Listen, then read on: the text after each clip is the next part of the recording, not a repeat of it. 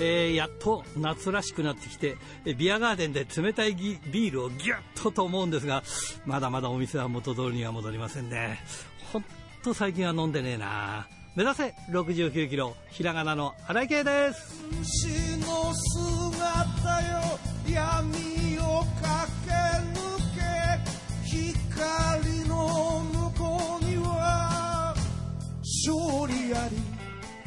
えー、最近は飲みに行ってないからこうお財布にも体にも優しいんですが精神的にはねちょっときついですねまあそれにしてもお酒屋さんもねお酒売れないとねお店にね大変でしょうね人生って一寸先は何があるか分かりませんね。ということで、気をつけましょう。えー、今週も元気に張り切ってまいりましょう。まずはこちらからです。一つ一つ噛みしめながら戦う敵は己だけ。チャンピオンベルトだけじゃない。大事なものに気づいているさ。あ今日のゲストはこの方です。雫秋選手です。こんばんは。はい、こんばんは。よろしくお願いします。はい、よろしくお願いします。えっ、と、前回インタビューをしたのがですね、2014年の12月6日ということで、はい、ほぼ7年前でございます。はい。はい。ねえ。はい。懐かしいっちゃ懐かしいですよね。そうですね。12月の6日って結構縁がある日なんですよ。あ、そうなんですか？はい。あの、私、まあ、ちょっと先、本当に、ほんの1週間前に、あの高見一之選手率いるジャストタップアウトの,、はい、あのタイトル、はい、初代のタイクイーン・オブ・ JTO というタイトルを持っていたんですけれども、はい、それをに就任したのがですね、はい、に12月の6日なんですよ。そうなんですか。はい。さらに言うと、はい、私、あの、宝塚歌劇団が大好きで、はい。はい、あの私のすっごく大好きな元トップスターの国生海里さんという方がいらっしゃって、はい、その方がトップ就任したのも12月の6日なんですよ。なので、12月の6日っていうと、だからちょっとゾクゾクしちゃいます、私。ああ、よかった。ラジプロもそこに入れてもらってということで。はい、はい。で、ちょうどね、その頃、まあ、いろいろお話ししてて、はい、はい。あの、雫明さんっていう名前に変わったのも、ちょうど1年、はい、その、その1年前くらいですもんね。はい。はいで、その頃なんかよく、まあ、いろんな選手と、まあ、僕はよく覚えてるのは、あの、今は、えー、WW に行かれたカナ選手ともね、はい、タイトルマッチやったりとかしてね、はい。うん、すごく中心でこう頑張ってらっしゃいましたよね。はい。はい、で、まあ、その、まあ、僧侶というか、お坊さんという、はい、まあ、独特の、はい、職業を持ってらっしゃって、はい、二足のわらじだということで、はい。はい。え、今もお寺プロレスは健在なんですか？あのそうですね、ちょっと今、コロナの関係で、ちょっとお寺の方でちょっと開催はできていないのですが、うん、ただ、そのキラキラ太陽プロジェクトという名前で独自に自主工業を売って、そちらの収益を善光寺大本願入寺院の方に寄付させていただいています。偉いよね。ありがとうございます。そういうことをやってね。はい。当時はあの、雫明選手はやっぱりその、はい、学歴というか、まあ、慶応大学出てっていう、はい、で大学時代にそのね、はい、アマアマレスのチャンピオンになったりとかしてたんで、はいはい、えー、やっぱりそっちがそう先行して見てたけど、はい、ずっとあれからもうね、結構長い、はい、ずっと続けてますよね。はい、はい。やっぱりプロレス好きなんだっていう感じがまあそうですね。はい。しますよね。はい。どうですか？あれからまあ、えー、最近までまあいろいろこう、まあ出るとこも変わったりとか、はい。えー、はい、途中なんかマーベラスにもちょっといたりとかした時期ありましたよね。はい、はい、そうですね。うん。あとフリーに、今は、はい、フリーで、まあ自分のキラキラ太陽プロジェクト。はい、そうですね。うん、それを持ちながらやってるという感じでしょ？う、はいはい、これ割合、どのぐらいの割合でやってらっしゃるんですか、これ？割合というのは。だから本業、はい、どっちが本業なのかわかんないけど、おはいはい、お寺さんと、まあ、僧侶と、プロレスの方がやっぱ比重は多いですね。多いんですか？はい。はい。ということは、えー、皆さん需要が多いってこと、静明っていう、そのプロレスラーに対しての需要が多いということですか？まあ、そうなのかもしれないですね、まあ、ね、つつ先日、ちょっと前までは、一応、団体のトップではいましたので、うん、そうなんだよね。はい。はい。あの、どうですか？あの、この時期ね、やっぱりいろい。ろコロナで大変で、はい、まあ、こういう時期に、はい、えっ、ー、と、はい、いろんな寄付をしたりとか、い、ろんなこともなんかなさって頑張ってらっしゃるようですけど、やっぱり大変ですか、この時期。まあ、そうですね、確かに大変です、あのやっぱ声もね、出せない、お客さんの声も聞こえない、ね、声を出しちゃい出さない応援をしないといけない。だと、やっぱ選手の気分も気持ちも変わってくるので、はい、はい、その辺はやっぱりね、すごくお互いに寂しいのではないかなというふうに思います。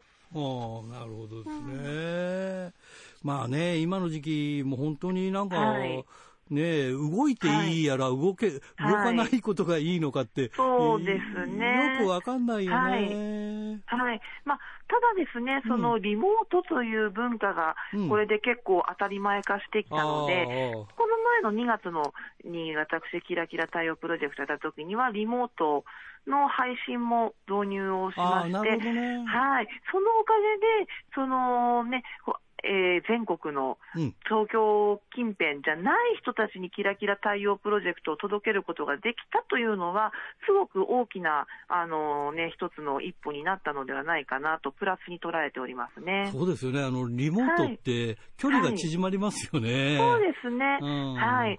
また、そあの、体が不自由な方で、東京近郊の方、で、まあ、あの例えばヘルパーさんが、その日は無理だって言った方とかでも、あの、安心して、こう、試合が見れるっていう、そういう、あの、メリットもまた見えてきたので、まあ、デメリットばっかりじゃなくね、メリットにもどんどん目を向けていけたらなと思ってるところです。そうですね。ただ難しいのは、はい、僕もあの、よくリモート会議するんだけど、はいはい、熱の、熱が伝わりにくいですよね、なかなかね。そうですね。そこがちょっとだけね。はい。だから、うまく熱を伝えられるようになると、非常にいいのかなと思いますけどね。さあ、えー、っと、7月17、えー、18とタイトルマッチが続くということで、はい、オンエアが、オンエアが17日なんですよ。17日の夜中なんですよ。だから、17日は終わってるんですが、タイトルマッチは。18日は、えー、前の日ということになりますね。はい。これは、えー、内容的にはどんな感じなんですか？えっ、とですね、これはですね、本当にあの、体重制限契約ありの、うんうん、あの、総合格闘家の方とやる関節技の、えー、ちょっとプロレスではない、そうなんですね。あの、大会になりますね。グラップリング。はい、グラップリングのルールで戦います。やっぱりかなり違いますか？まあ、そうですね、かなり違います。うん、はい。違います。ね、た、うん。まあでも根本は一緒ですけどね、やっぱ戦いっていう意味では。あまあそうですね。はい、まあこれ、雫選手は、はい、そういうアマレスとかのバックボーンがあるから、こういうことも可能だということなんですね。はまあそうですね。はい。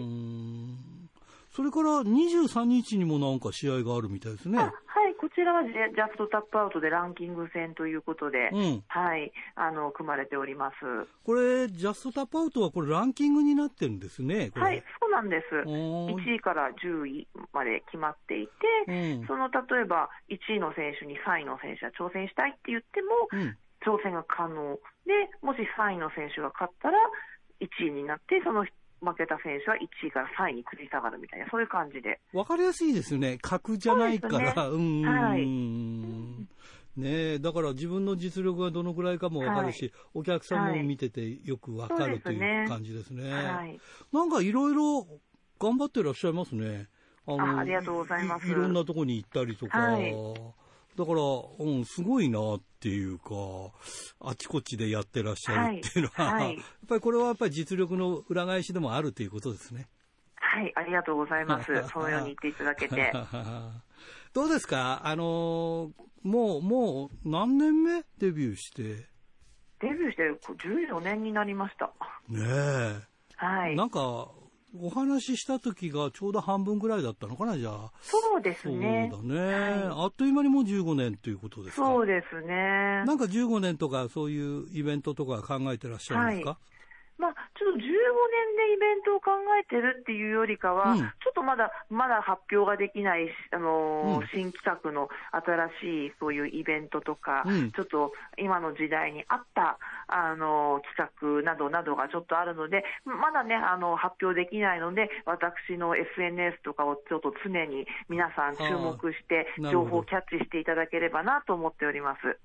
最近あの、僕は安倍選手が好きで、安倍、はいはい、安倍み選手が好きで、よく、はい、よくお話ししたりもするんですけども、はい、まあ、あの方もなんかね、お坊さんの資格を持ちながらね、はい、だから、あの、前は雫選手だけだったけど、男子にもお坊さんの資格を持ってる選手がいるっていう。これ、タッグ組んだりすることはあるんですか？あ、あの、結構組んでました。はい。これはなんでお坊さんタックというんですかは？い、そうですね。なるほどね。はい。同じあれですか？あの、宗派は違うんですか？宗派一緒なんです一緒だよね。はい、浄土宗ですよね。はい。浄土宗で彼は聖山浄土宗という、あまあ、ちょっと流派は違うんですけど、まあ、浄土宗の一つですよね。なるほどね、うん、彼がやる技で、あの、回転浄土宗といって、キリキリ回る技があるんですけど。ああ、そうなんですね。ちょっと。大好きなんですよね。えー、チェックしてみます。うん、そうなんですね。で、浄土宗の名前がついてますからね。えー、回転でも、なんか浄土宗のお坊さんなんだけど、罰当たりなことばっかりやってますけどね。ああ、そこは私と真逆と言いたいところですね。いやいや、でもね、やっぱりすごいですね。あの、まあ、あのー、そのメキシコでは、こうね、神父さん自らがプロレスラーになったりっていうね、はい、まあ、あの、トルメンタでしたっけ、はいはい、以前は相当話題にはなってましたけど、日本でもね、そういう、日本ではお坊さんという形でね、これって、もうずっとやっぱりライフワークで、今はなんかプロレスラーの方が多いって言ってましたけど、もうずはい、ずっと続けていけるという、いくという感じですか？まあ、そうですね、今のところ、うん、はい、なんかやめるとか、そういう、うん、あのことは全然考えてはいないですが、まあ、私のポリシーのとしては、うん、このね、1試合、その試合がまあ引退試合だと思ってやるっていうのが私のポリシーで、うん、うん、やっぱり私のその試合を見た、それが最後の試合になるっていう人も中には絶対いると思うので、はい、うん、あの毎回を出し切るっていう、その意識は必ず持ってます。なんかお久しぶりに喋ったんだけど、なんかこの、はい、はい、っていう先からこう言ってる、聞いてるのが、なんかあの、うん、そう、お説教っていうか、あの、変なお説教じゃなくてね、そのお坊さんで言うお説教っていうことがあるじゃないですか。はいはい、なんか、お坊さん的な話なのかなっていう喋りは、えー、本当ですか？どう、どうなのかなっていう今感じがしてたの。いいあの、こう、仕事で、その、お坊さんとして仕事やってる時の話し方がそのままなのか、それともこれはこれで分けてるのか、なんでしょうね、あんまり意識しなかったです。ああ。じゃあやっぱりこう、なんか、うん。僕がお説教を聞いているというお説教するとね、普通の人はなんかあの、上からこうも言われるっていう、はい、そう、そうじゃなくてね、まあ、あの、ありがたいお言葉を受けているという。あありがとうございます、うん、そういうことですよね。はい。そういうお話をするわけでしょ、もちろん。まあ、そうですね、そういうお話をする機会もありますね。うん、なんか我々だとね、寂聴さんの、なんかいろんな話とか、はい、そういう、そういうイメージがあるんだけどね。はい。どうですか？体の調子とかそういうのはもう全然、もうベストですか？全然問題ないです。ねあの、雫選手は、なんかそういう、はいパワフルに見えますよね。はい、はい。あの、なんか大丈夫だろう、怪我はしないだろうとか、なんか頑丈、はい、頑丈そうっていうのかな、そうですね。なんていうかね、すごいパワフルな感じがしますよね。はい、実際そうなんでしょ？まあ、そうです、実際そうです。ねえ。持って生まれた、こう、丈夫な体っていう感じですか？はい。だってあれだもんね、全然スポーツ歴なくて、大学から始めて。タイトル取ったりとかしてるんだもんね。はい、すごい遅咲きですよね。そうですね。うん。まあ、その分今、こう、全部取り戻してるってか、はい、感じでしょうけどね。そうですね。はい。あの、ちなみに今、あの、先ほどもちょっと言ってましたけども、いろんな、はい、いろんなところにこう、まあ、支援とか、はい、そういうことも、はい、まあ、プロレスラーとして、支援などもなさってるっていうことをお伺いしたんですが。あそうですね、あの今回は他のちょっと他の他県のうん、あのそういうフードバンクとか、そういうところにも寄付をさせていただきました、うん、今、フードバンクとかあるからね、いろんな意味でね、ね。窓口が広がっててね。でも実際どうですか、あのー、コロナになって仕事的にはどうなんですか、はい、減ってるんですか、やっぱり。あのそこまで何かすごく変動があるっていうわけではないですね。やっぱ皆さん頑張ってやってますので、工業的にはね、いろんなところも、あの中止になったりとか、延期になったりとかいっぱいしてるから、やっぱりなかなか大変なのかなと思ったら、さほど影響は受けていないということですか？はい、そうですね。それは良かったですね。やっぱり日頃の、まあ、行いの賜物ですからね。ねえ、そうですか。じゃあもう、あれですね、えー、いろいろと、えー、タイトルマッチで忙しくて、まあまあ、楽しくやられてるということですね。すねはい。まあ良かったです。この時期にね、はい、楽しくやれるっていうのが、それが一番何よりです。ちなみに、コロナにはかかったりはしてないでしょ？まあ大丈夫です大丈夫ですか？はい。周りは大丈夫ですか？はい。ああ、そうですか。元気にやってます。はい、わかりました。えー、それじゃあ最後になりますが、次の方を紹介していただきますが、どなたを、はい、はいえっ、ー、と、アルマリブレという団体の、はい、えー、リングアナウンサーがアスカさんにお願いしております。はい、わかりました。ありがとうございます。はい、それじゃあ最後になります、はい、全国のファンの皆さんにメッセージをお願いします。あはい、えーと、コロナ禍という大変な時期ではありますけれども、えー、皆さんのことを私も応援しておりますので、ぜひ皆さん、私の SNS をこう、ね、見ていていただけたら嬉しいです。皆さんが見ていてくれてるなと思って、私も一生懸命発信します。よろしくお願いします。ドクターはい、どうも。今週もよろしくお願いします。はい、よろしくお願いします。いや、なんか札幌来るかなと思って、大日本来るかなと思って。ああ、だけど今。仕事で行けませんでね。そうだよね。北海道は今もう、あの、全部、あのマンボウも大丈夫なんだけど、でもなんとなく、まあ、それに準じるような感じでやっておりますから、まだまだではございますがね、東京はね、戒厳令下だもんね。はいはい、なかなかあの 夕方仕事が終わるとご飯も食べられない状況ですからね。そうなんだよね。えー、まあ、お酒どころか、もうお店も、やってないね、あの休みのところがね、飲食店。休みのところは多いですからね、なかなか大変な状況も、北海道羨ましい部分もありますけれども。面白かったですよ、札幌大会は。えー、で、はい、あのー、まあ、そんな中でですね、はい、まあ、ニュースが何もないかというと、やっぱり結構ですね、はい、あのー、今週入ってきたニュースとしてはですね、うん、あのーえーまあ、オールドファンにはおなじみのポール・オンドーフ選手が亡くなったと。亡くなったってね。71歳っていうことですから、まあね、世の中の平均からしても、ね、早いですよね。新日本の常連でしたよね。はい、常連。まあ、特にね、その、えー、まあ、オールドファンにはおなじみと思いますけれどもね、あの、うん、前田明選手はね、はい、あの、ニューヨークから、その、えー、ベルトを持って帰ってきたという、えー、帰国外凱旋第一戦の相手、蔵前国技館ですね、1983年かな、だと思うんですけどね、うん、でその時のあの前田選手は七色のスープレックスとかですね、ね。あの12種類のスープレックスとかっていうことをね、あの、うん、えー、帰ってくる前に、あのおなじみ新馬久志さんがですね、あのいろんなことを言っててですね、であのフライングニールキックというのの初披露もですね、相手は、まあ、ポール・オンドーフという人だったんですよね。なるほどね。まあ、この選手はね、あの、結局は、その、まあ、もともとはボディビル出身というところがあります、はい、じゃ若干体が硬いというところはありましたけれどもね、うん、まあ、あの WW えー、F, F かな、うん、ですね、でも名を成した人でしたからね、あのやっぱりね、その忘れられないなあのビッグネームの一人だと思うんですけどね、そういうことは、そういう方が亡くなってしまったということですね。えーまあ、一方、前田明さんはですね、えー、先週発売のあの週刊フライデーですでですね、はい、あのー、まあ、えー、なんだっけ、えーと、大地震が迫ってきているのに、あの国難が迫っているのになぜ国は放置しているのか ということをおっしゃっていて、ですね、うんうん、あの南海トラフ地震ですね、はい、でまあ、その記事のあの締めくくりとしては、格闘王がここまで言うのだ。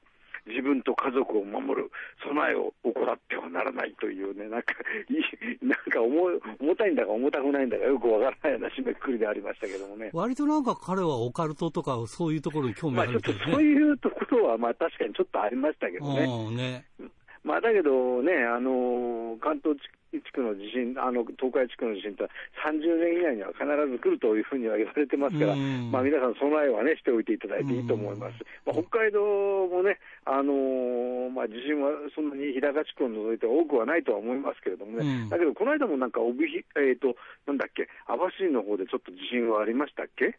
いや、わかんないですね。あ、そうですか。うん、まあね、あの、被害はなかったかとは思いますけれどもね、備えあれば憂いなしというふうに言いますよね。そう、ねえー、そういうふうにしておいていただくといいと思いますけども、はい。ねそういうですね、あの、今週、そのいろんなニュースを見てて、えー、一番気になりましたのはですね、はい、あの先週もちょっとお話ししましたけれども、えー、7月4日のですね大仁田さんの FMWE 旗揚げ戦に、はい、えー、これはあのメインにはその、えー、アブドーラ小林選手出場したんですけれども、うん、その試合が終わってから、なんと、えー、シャドウ WX 選手がですね、はい、登場して、はい、大仁田さんに火炎を吹きかけたという。はい。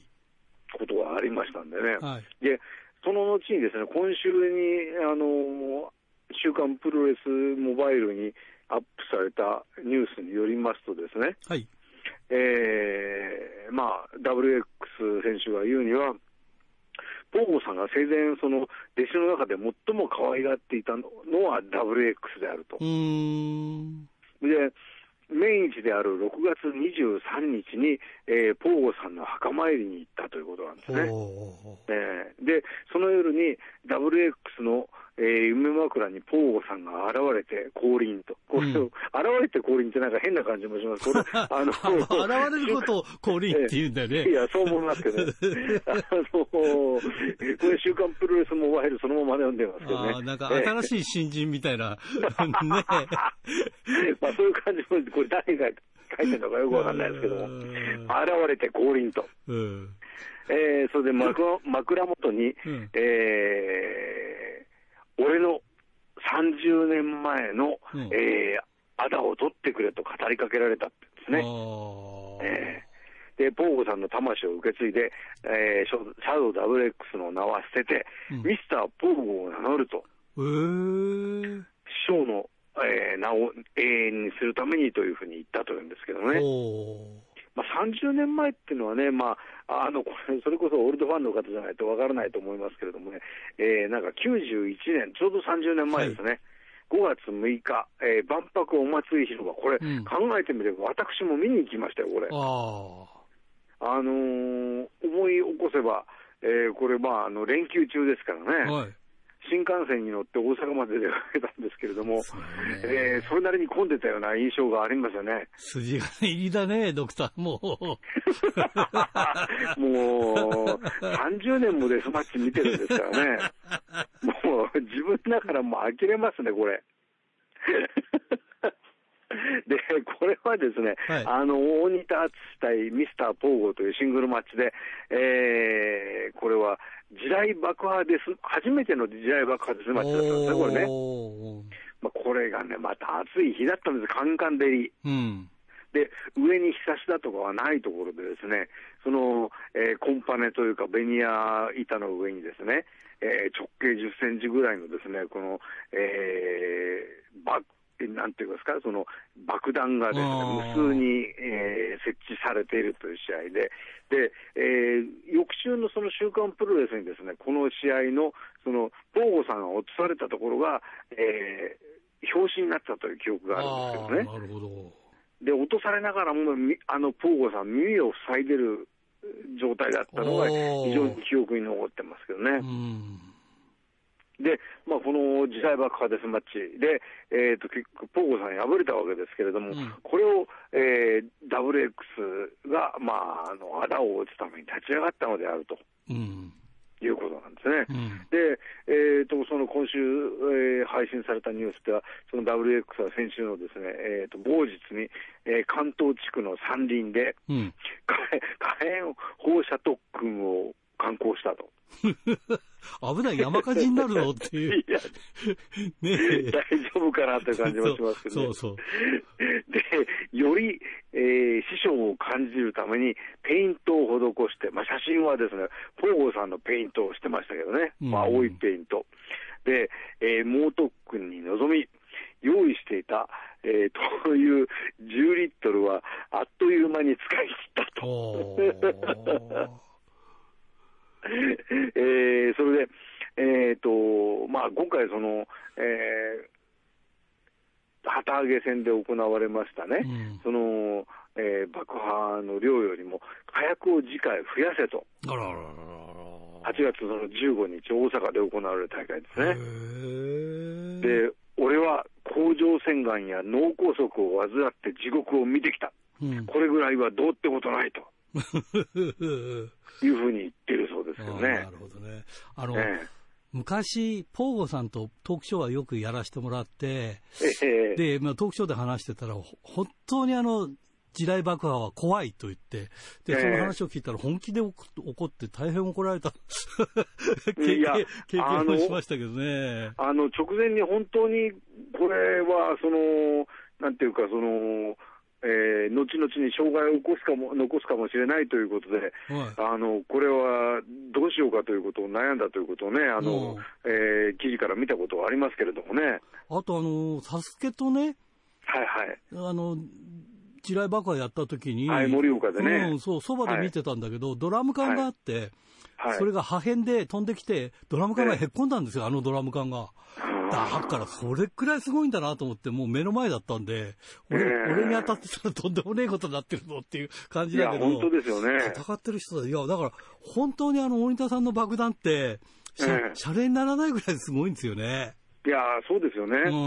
で、さらにあの、火薬を増やせというふうに言ってますからね、これ。だから、大丈夫かなっていう、ね。で、まあ、あのー、WX 選手はですね、はい、あのー、まあ、自分がそのポーゴの最後の弟子だということを言ってるわけですけれどもね、はい、あの、まあ、確かに考えてみれば、その、えー、まあ、やっぱりこれも長く見てる方じゃないとわからないかもしれませんけれども、はい、あの、シャドウ WX って名前はそもそも、そのポーゴ軍団に入ったところから始まってる名前なんですよね。そうです、そうです。それまでは志賀悟さんだったわけですけれども。そうそうそうそうえー、あの、ミスターポーゴの影であるということから、シャドウ WX と。はい。で、その頃はですね、そのポーゴ軍団になんと、えー、っと、アブドーラ小林さんもいたわけですよね。そう、そうなんです、そうなんですね。そう、その頃はですね、ミスターポゴノスケと名乗ってたわけですね。そうなんですよ。ミスターポーゴならぬ、ポゴノスケ、まあ、あの、歩くに、謝る、に、うん、えー、助と書いて、ミスターポゴノスケと。ところがこれ、この名前で、あの、試合をしようとしたら、もうすぐに、ポゴさん、大日本語離脱してしまったもんですから、また、あの、今度、なんだっけ、ミスター、えっ、ー、と、ミス、えー、ミスターが玄之介か、に戻ったんですね。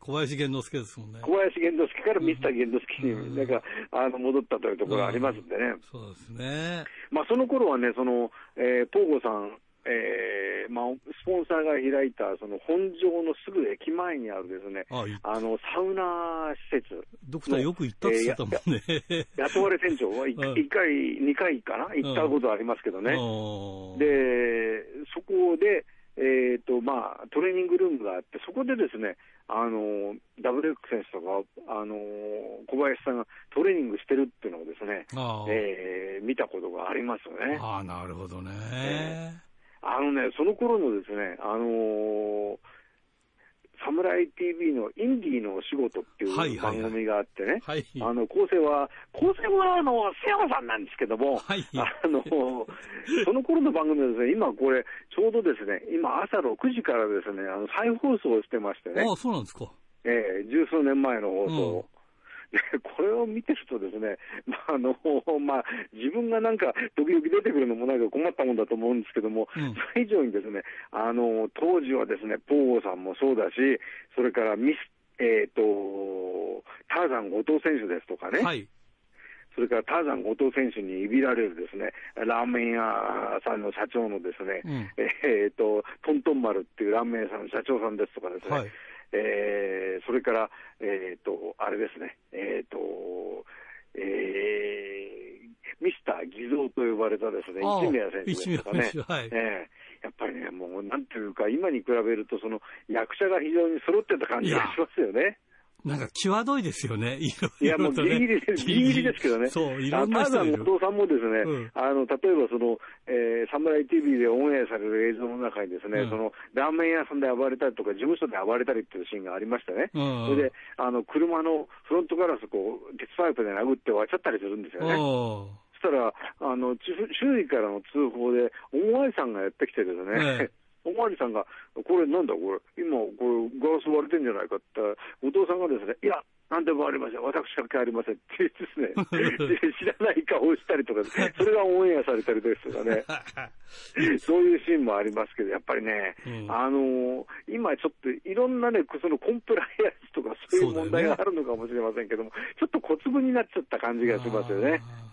あのー、だから昔テレビでやってたのを、今、今や YouTube でやってるみたいな。なるほど。そんなこと言ったら、なるほどなって。地上波でオンエアできないっていうね、感じあるかもしれませんけどもね。そういや、一まあ、そういうね、あの、ポーさんの魂をですね、うん、あの、ダブル X 選手ですね、ぜひとも、あの引き継いでですね、うん、あの地上波ではオンエアできないような試合をですね、はい、えー、やっていけない、いただけないかなというふうなのが、ちょっと私の希望なんですよね。なるほどね。さっきもちょっと話して、はい、一宮さんなんか最後の頃あの朝青龍関のマネージャーやってましたからね。はいはい、そうなんですね。すごいよね、みんなね。ななんだかね。まあ、ちょっとその辺もフェードアウトしてどうなったかよくわからないところもありますけどね。ねはいはい。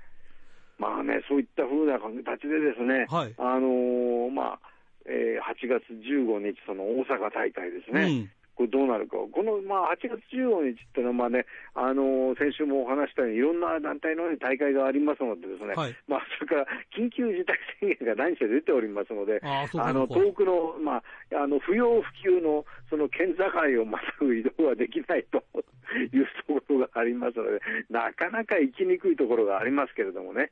あの近県の方はなんか、あの近県じゃないですね、大阪府の方々はですね、あの見に行っていただきたいという気もします。あの札幌大会、本当に面白かったですよ、もうはちゃめちゃでね、はいはい、もうなんかトラック野郎の T シャツ着て、もう、はい。はい、川林選手はめちゃくちゃなんか力入ってるしね。はあ、ね、バラモンをね、うん、あのーやっぱりあの、なんていうかね、あのバラ バラモン兄弟もですね、うん、そういうあ何やってもいいって許される感じがすると、特にもう、全力を発揮する感じがするんですよね。ねえ。えー、なんかね、新しいタイプの、こう、ちょっと、その、工業が、札幌大会見えてきましたね。いいですね。あだこれから、ああいうような、ちょっといろんなね、あの、はい、こうもう、何でしたっけ、あの、こう、クレーン車じゃねえや、なんだっけ、リフト、はい、リフトに乗ってこう上まで持ち上げられたりとか、えー、もうあるもの全部使いまくってましたよ。えー、ちょっと僕、僕大会ね、あの、うん、新太平洋運輸大会見に行けなかったんですけど、満員だったそうですね、うん、そうなんですよ。チケット売り切れなんですよね。で、T シャツもですね、その時の、うん、あの、限定 T シャツですね。ああの、はいはい、岡林選手が、あの、まあ、もともとね、その、えっ、ー、と、トラック野郎が好きなんですよ、あの人。そうなんですか。ええーあの、それをね、かたどったあの、トラック野郎っていうその映画のね、ポスターをかたど、ちょっと、えー、パロディにしたようなね、はい、T シャツが販売されてたと思うんですけども、それをもう完全に売り売り切れなんだそうですけどもね。あそうですか。僕も欲しいと思ったんですけどね。なるほどね。岡林選手は、あの、小学校の頃からね、うん、あの、トラック野郎が好きだったと。ああ、僕もあの映画全部見ましたけどね。当時楽しかったですよ、やっぱり。ええー、まあそうですね、うん、で、トラック野郎もね、あれ、えー、何だったか忘れましたけどもね、あのーバキュームカーでね、春川真澄さんが出てくるっていうね。ああ、そうそうそう、ありましたね。ねうん、それがね、彼は好きで、うん、その バキュームカーのね、うん、その吸い取るときに、あの、こう、ホースがゴトンゴトンと動くと。はい。これがね、非常にそのパワフルな感じがして、はい、子供の頃、まあ彼はね、あの四国出身ですけどね、はい、あの当時はやっぱりそのバキュームカー来てたと思いますけども、うん、そのバキュームカーで、その、えー、組み取りをして、うん、そのホースが動くと、それが非常に嬉しくて、あのうちの外で出て見に行ってたと。なんか臭い、臭いような、なんかね。いや、これ本人から聞きましたから。なるほどね。間違いない話です。えー、ということなんだそうですね。そうですか。またね、えー、新たな、こう、なんか戦いが見れるかなという感じがね。はい、から。えー、まあ、ということで。はい。はい。来週も一つよろしくお願いします。はい、またね、9月にあの、北海道大会あります、大日本ね。はい。えー、そね、それでご期待いただきたいと思います。はい。それでは、お疲れ様でした。はい、ありがとうございました。おはがき、ルチャリブレえー、富山県ラジオネーム高木克彦君からですね、えー、7月11日仙台ガールズ後楽園大会のメインのタイトルを防衛した橋本千尋がマイクで後楽園に集客ができなかったのに涙。えー、集客できなかったのは橋本千尋一人の責任ではないが、えー、団体のチャンピオンとしては責任を感じるのは仕方ないけど、今、後楽園ホールは集客できない。団体多いからな、難しいな、ということで、今の時期だからね、大変ですね。当たり前にこうなんか少なくなるのが当たり前みたいなちゃって、このままになっちゃうと困るんだけどね。まあ、頑張っていただきたいと思います。え別紙のラジオネーム、陣来修太君からですね、新井さんこんばんは。こんばんは。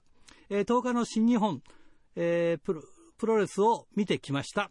えー、10ヶ月前の札幌大会と比較すると、物販の現金決済が可能になった等、少しは昔と同じような感じになってました。えー、今回の大会名に、ゴジラ VS コングプレゼンツと冠が入っていたのに、暴走キングコングのキャッチフレーズを持つ、えー、真壁闘技選手がツアーメンバーに入っていないというのは、えー、スポンサーに対して気を使うほどの余裕がなかったのかクエスチョンと疑問に思いました。えー、コロナワクチンの副反応で、えー、井伏選手が欠場したなら、その欠員補充で真壁を入れろくらいは思いましたけどね。え、今回のメインはジュニアヘビー級タイトルマッチでしたが、え、ジュニアヘビー級好きな私にとっては、あこの日を選んで正解でした。え、今年初の生観戦でしたが、他の団体も観戦したくなってきました。え、大日本は今回見られませんでしたが、全日本やノア、DDT あたりが来ることを願っていますということですね。はい。えー、白石区ラジオネーム豊田勲君からですね、新井さんこんばんは。大日本帯広新太平洋運輸大会に行ってきました。あ、帯広も行ったんだね。えー、帯広大会は金崎さんあたりが書いてくれることを信じて割愛しますが、えー、新太平洋運輸大会がすごかったですね。あ、本当すごかった。えー、特にセミのロッキーマウンテンボルケーノデスマッチが凄まじく、えー、レフリー3人が玉砂利の袋を持って、えー、入場し、リングにばらまき、えー、星野選手が、え、パレットを刺した状態のフォークリフトを運転して登場。え、フォークリフトで、え、高所に上げられたドリューが星野、え、兵道へのダイブでお腹いっぱいだったのに、えー、10分経過してからこのボル系の公式マスコット中野上が、えー、またこのフォークリストの上上にね、えー、成果を持って登場。えー、そこから兵道へのビッグファイヤー。えー、そしてファイヤー戦闘音と、えー、14分強と、えー、それほど長い試合ではなかったのですが、とんでもない密度の、えー、濃さでしたね。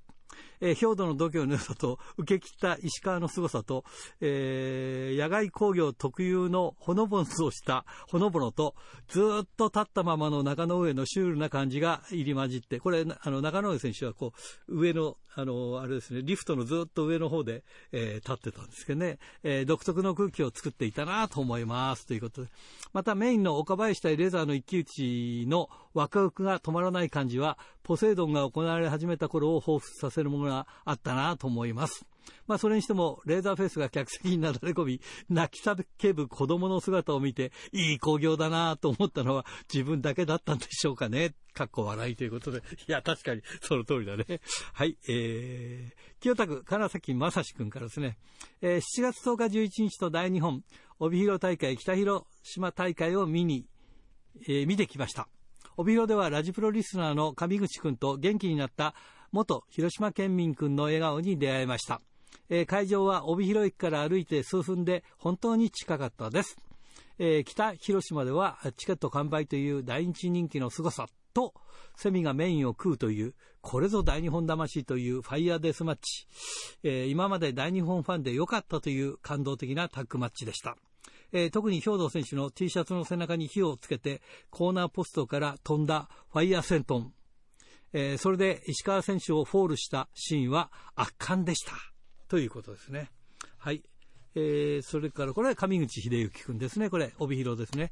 えー、大日本夢の北広場帯広大会を観戦してきました。会場でラジプロリスナーの金崎さんにお会いできました。もう、互いに書いてるね。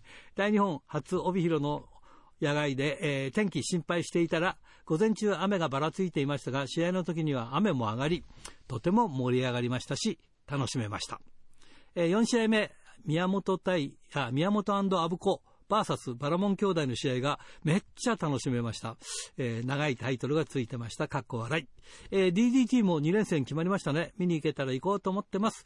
会場で熊吉ラーメン買っちゃった。吉田選手参戦だったので、ということでね。今回はね、えー、ついに吉田選手が、選手が、あの、大日本に参戦いたしましたね。はい。えー、小樽のラジオネームタルッコスネークメガネ君からですね、えー、14日は3年前に亡くなったマサ斎藤さんの命日でしたが、アメリカでの刑務所生活や長州力の名パートナー、猪木との巌流島での死闘など、選手としてはもちろん、たくさんの外国人選手のブッキングや建設系オフィスでの貢献役として中島、北宮、宮原と現在チャンピオンにもなっている活躍しているメンバーを育てたりと、えー、晩年は持病のパーキンソン病に苦しめられながら、えー、印象に残る活躍をされていましたね。今のプロレス界を天国からどのように見守っているのか気になるところです。ということですね。はい、それから、えー、千歳市ラジオネーム、大和武さん。新井さんこんばんは。HBC ラジオ秋友とラジコンで、えー、HBC ラジオの長寿番組、ラジプロ、ツイッターを始めたことを紹介していました。ラジコンの場合は、トムさんがプロレス興行前に選手がゲストで登場することで、ラジプロの兄弟番組ですと言って、ラジプロツイッターを紹介していました。ということで、おはがき、ルチャリブレでした。さあ、目の前には野村拓也選手です。こんにちは。こんにちは。よろしくお願いします。よろしくお願いします。さあ、あまりあの日頃はこう、安倍選手の後ろに隠れてて、あんまりこう喋んない人なんだけど。安倍が全部言ってくれるんでね。安倍が全部言ってくれるんで、僕は一言パッと添えるだけで。はい。今日、あの、今日っていうか、あの、ね、ヘビーに挑戦ということで。はい。ちょっと喋んねえとダメだなってことで、はい、回ってこないなってことで、はい、無理やり取りに行きました、順番を。いやすごいですね。やっとこう、なんかみんな待ってたのが来たかなっていう感じですけどね。頑張らないと。えー、ここで取らないとね。今勢いに、ね、乗ってますんで、まあ、僕も阿部も、だからこそ、ね、ちょっとシングルでも結果残したいなということで、タッグではね、この BJW タッグと、バサラの、えー、アイアンフィスト、タッグ取ってるんで、そろそろシングルで取らないな。今2冠ということです。今2冠です。で挑戦の方は決まったんですか？この間。7月23日の後楽園ホール。で僕は挑戦するんでそれ取っても3冠ですね。今までこうジュニアっていうかあジュニアじゃないタックだ、タック取ってヘビーもっていう人はそんななかなかいないよね。頑張ります、はい、いや楽しみだないや頑張らないと。本当に。ますますね、タッグも取って、ヘビーも取ったら、すごい大変になるでしょうけど。どうしたんですか？その心境の変化なんですか？それとも、はい、まあいろいろあったけど、ここに来てっていう。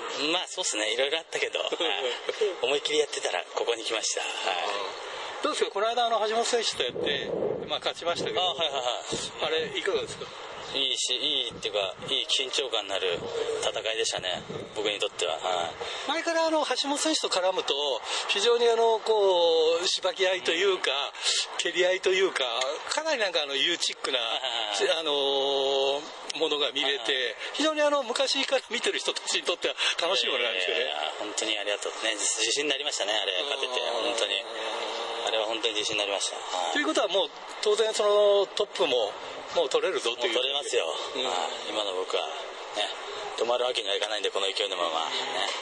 今、何がやっぱりこう、あれですか？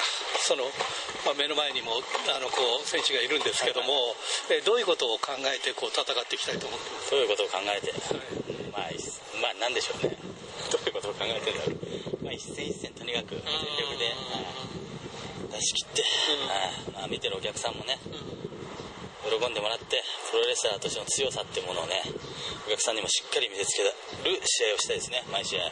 とすると今までやってきた集大成がまあそういうところに出るというそうですね。うん。勝負はどうですか？長引きそうですか？長引きそうですね。向こうの方が体全然大きいんで、ね、まあね打たれ強さも全然違うでしょうし。まあ、長引くんじゃないですかね。この間ですね、あのー全日本の選手にちょっとお話を伺って、今、三冠チャンピオンですけど、そしたら昔、中野上選手とね、デビュー戦近くでやってたって、だからお互いがチャンピオンになってるってす、すごいなっていう。運命かなんか。ジェイグ・リー選手ですけどね、うん、で、今、中野上選手が今、トップでいて、やっぱりしばき合いになりますか？そうでしょうね。どうなんですか、それは？わかんないです。僕も考えます。あ今まで手は何回も合わせてますよね？手はそうですね、何回か、はい、やってますね。やりやすい？それとも苦手？いや、苦手っすね。あまりでも苦手って言っちゃうとね、まあ、言っちゃう、ね、苦手って言っときます。苦手って言ってきます。されるんで。そうそうですね。まあ自信の方はもう当然自信は全然ありますよ。もう。いやでもすごいですね、これでトップになれば今年もう最高ですね。今年最高の年になりますね。まあ、今年って言えば、えー、コロナがあったんですが、はい、それは全部大丈夫だったんですか？僕は大丈夫でしたけど、まあ、団体に何人かなっちゃってねそれで一回団体も止まっちゃいましたけどまあねこうやってまた無事に北海道にも来れてるんで、何が違うんでしょうねこうかかる人かかんない人っていうのはね。分かんないですね。分かんないね。バカがバカじゃないかも。いや僕はバカなんでバカかかって。僕もかかってないからバカほとんどの人がかかってないからあそっか。ほとんどの人がバカだって今のは撤回ということで今のはなしということですいやでも楽しいですね。ねこういうふうにあの新たに挑戦するっていうことで、ね、そうですね、うん、今あのコロナでね元気ない部分もあるんでねぜひチャンピオンになってこう皆さんに元気を与えていただきたいと思います。でもね、相手にすればね、それは絶対失いたくないなっていうのがまあそうですね。もう自信のほど？は自信のほどはもうガッチリ120%勝ちますよ。そうですか。本当に。わかりました。えー、これ以上話しても、多分あんまり一回言葉が返ってこないと思う。もう多分何も出てこないです、ね。そうですか。そうそう限界に。頭の中限界になって。わかりました。それでは、全国のファンの皆さんにメッセージをお願いします。メッセージ、えー、大日本プロレス。えー、ちょっとね、足踏みしてしまいましたが、コロナの騒動で。またこれから、ね、さらに上のステップに駆け上がっていくんで、皆さんもぜひ会場に見に来てください。よろしくお願いします。さあ、目の前には中野上選手です。こんにちは。こんにちは。ご無沙汰しております。どうですか？今、チャンピオンですが。やっぱ、みんなの当たりがいつもより強いんで、結構しんどいですね。大変です。さて、あの、ここへ来て、はい、えー、野村選手が、あの、名乗りを上げて、タイトルマッチが決まりましたが、はい、ここについて、ちょっと野村選手にお話を伺ってるんですが、はい、まあ、あんまり中身話しちゃうとね、はい、大変なことになるんで、まあ、でも、苦手だと言っといてくれと言っておりましたが。彼が僕のこと苦手。ああ、そうですか。俺もなんかね、勝率は多分いいと思うんですよ。ただ、得意か苦手かって言われるとちょっと苦手なタイプかもしれない自分も。それでどんな試合になりますか、しばき合いになりますか？って言ったら、そこはちょっと分かんないなって、そうですかね。ねしばき合いだったら彼の方が多分強いと思うんで、そこは僕は回避、付き合う部分もあると思うんですけど、全部付き合ってたら多分、うん、すぐやられちゃうような気もするんで、ちょっと、自分の、なんですかね、ペースに引き込んでいければ、行きたいなと思ってます。向こうはやっぱり体のでかいことはちょっと脅威だなというふうには言ってましたね。けど彼も意外とでかいですよね。そうそううん、やっぱり練習もちゃんとしてるし体も大きいですし今タッグチャンピオン2冠かな？そうそうね、はい、やっぱりその練習の成果っていうのが出て、チャンピオンだと思うんでやっぱ脅威ですね自分も、うんどうですか。あの話変わりますけど、コロナの時期に、まあ、チャンピオンでいられたっていうのは、まあ、いい意味でも悪い意味でもいろいろ大変なんでしょうけど、この辺いかがですか？うん。できればやっぱお客さんいっぱいのところでやりたいっていうのは、まあ、チャンピオンじゃなくても全員が同じこと思うと思うんですけど、やっぱタイトルマッチの時はできるだけコロナ緊急事態とかない時の方が嬉しいのは嬉しいですね。はい。それともう一つちょっと違う話しますが、はい、先週ですね、はい、ジェイク・リー選手にインタビューしたんですよ。はい、で、参加になりま、取りましたね。で、それ考えたら、当時、まだ若手の頃全日本で一緒に北海道で戦ったりしてましたよね。そうですね。あれもう10年前かな、10年、11年。11年だから10年、9年前ですかね。うん、なんか、まさか、僕が大日本のチャンピオンになると思ってないですし、彼も一回あの後辞めてるんで、まさかプロレス復帰してチャンピオンになるっていうのも誰も思ってなかったでしょうし、不思議なね。プロレスかいろいろありますね。覚醒の感ですよね。ね覚醒したって言われるように僕も、ね、もちろん J クリにも負けないように、大日本プロレス盛り上げていきたいと思います。さあまたちょっと戻りますが、はい、えー、まあ相手はまあジュニアといえば、はい、ジュニアにまあ95キロでしたっけね、はい、だからまあジュニアの枠にあるけど、まあ、そこを超えて出てくるってあんまりまあ今ジュニアとヘビーって関係ないですけど、うん、この辺はいかがですか？体重で言うとそうなのかもしれないですけど力ありますからね、はい、組んだ時の力とか、はい、僕はそんな気にしないですね。本当力強いんで彼、うんあの昔前にあの鈴木みのる選手と対戦した時鈴木みのる選手が餅みたいな体してるっていう。そうですね。いや本当でかくなって、餅、うん、ぷよぷよしてるようですけど中その芯の部分はすごい強い感じですね。だから、ね、ちょっと打撃もなかなか効き効かないんじゃないかと自分では思ってます、はい、やっぱり気をつけるところはどこですかね？やっぱ彼のグラウンドとか関節のテクニックですかね。それで関節キャート一発で多分あそうですか折れ折れたらもう試合できなくなって、そういうのはやっぱ気をつけないとなと思ってます。そうですか？もうチャンピオンになってからどのぐらい経ちましたっけ？2月なんで、半年いやでもなんかあの最初の頃ね感激してあよかったなって新しい風景見えてでもやっぱり徐々にいろんなことが変わってきてますか？そうですね。僕自身は ちょっとやっぱりチャンピオンこれでいいのかね？自分自身ちょっと悩んだりする部分もあるんですけどやっぱりこうこの間の青木選手とかもそうですし、思いっきりぶつかってきてくれるんでそれを跳ね返して勝てたっていうのはちょっとやっぱり自信になってますね。はい。なるほどですね。まあちょっといろいろこれ以上聞いてもね、お互いのあの、秘策とかいろいろあると思うんでね。じゃあ最後になりますと、全国のファンの皆さんにメッセージをお願いします。はい。えー、これからもっともっと防衛して、ダイジョンプレス盛り上げていきたいと思います。コロナでやっぱりこう沈んだ気持ちも落ちてね、みんなやっぱ落ちてると思うんで、プロレス見て少しでも元気になってもらえるように頑張っていきたいと思います。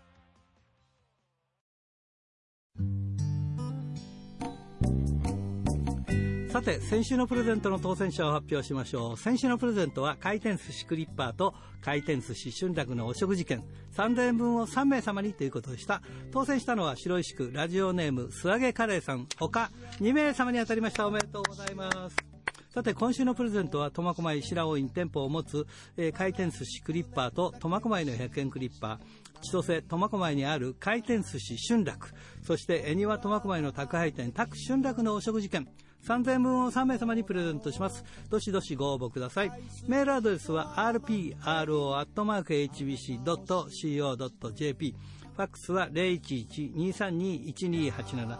宛先は郵便番号060-8501。どちらも HBC ラジオラジプロと書いてください。来週火曜日必着です。ちょっと早いんで火曜日です。インターネットを聞く方は HBC をクリックしてください。ということで、えー、ラジオネーム肉スペシャルさん。えー、サンドリアのチョコミントサンドをゲットしたそうですね。去年話題になってました。よかったですね。